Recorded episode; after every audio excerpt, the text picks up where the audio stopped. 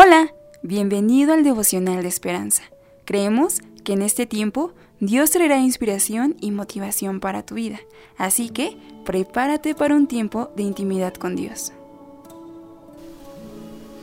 12 de mayo, visión renovada. Mi corazón se regocija en el Señor, mi poder se exalta en el Señor. El autor cuenta, Después de una cirugía menor en mi ojo izquierdo, el doctor recomendó hacerme un examen de la visión. Confiadamente me tapé un ojo y pude leer todo bien, pero al cubrir el otro me sorprendí. ¿Cómo no me di cuenta de que estaba tan ciega? Esa experiencia de renovar las gafas me hizo pensar en la miopía espiritual que suelen causar las pruebas diarias, enfocarme solo en lo cercano, mi dolor y las circunstancias cambiantes. Perdí de vista la fidelidad de mi Dios eterno e inmutable. Esa limitada perspectiva desdibujaba la esperanza. En Samuel, en Samuel 1 leemos sobre una mujer que no reconoció la fiabilidad de Dios por estar enfocada en su angustia, incertidumbre y pérdida. Durante años, Ana había soportado ser estéril y atormentada por Penina, la otra mujer de su esposo, Elcana. Aunque él la adoraba, Ana seguía insatisfecha hasta que un día oró con amargura sincera. El sacerdote Elí le preguntó qué sucedía y ella le explicó. Cuando Ana se fue, Eli le pidió a Dios que le concediera su petición, aunque la situación no cambió de inmediato, ella se fue tranquila y confiada.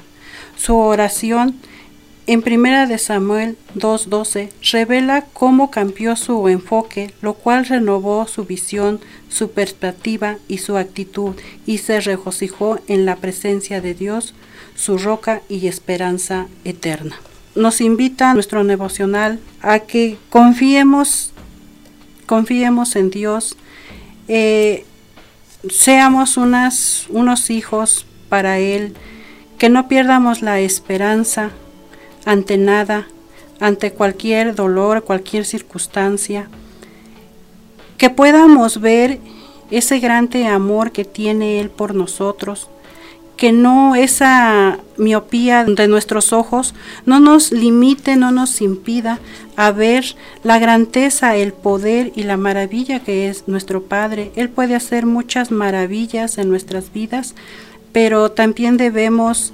acercarnos a Él, eh, pedir, pedirle lo que nosotros necesitamos y Él siempre va a estar para escucharnos y para ayudarnos.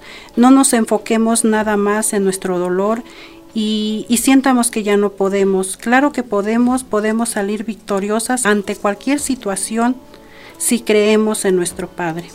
Padre, te pido que me ayudes a ver más allá, Padre mío, de lo que yo creo que tú puedes hacer, porque tú eres Padre Todopoderoso y yo tengo la confianza de que tú puedes hacer lo imposible. Para ti nada es imposible, Padre. Te doy las gracias, Padre, por las maravillas que haces cada día en mi vida. Amén. Esperamos que hayas pasado un tiempo agradable bajo el propósito de Dios.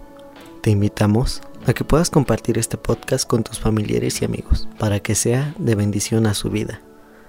Puedes seguirnos en Facebook, Instagram, YouTube y Spotify como Esperanza Tolcayuca. Hasta mañana.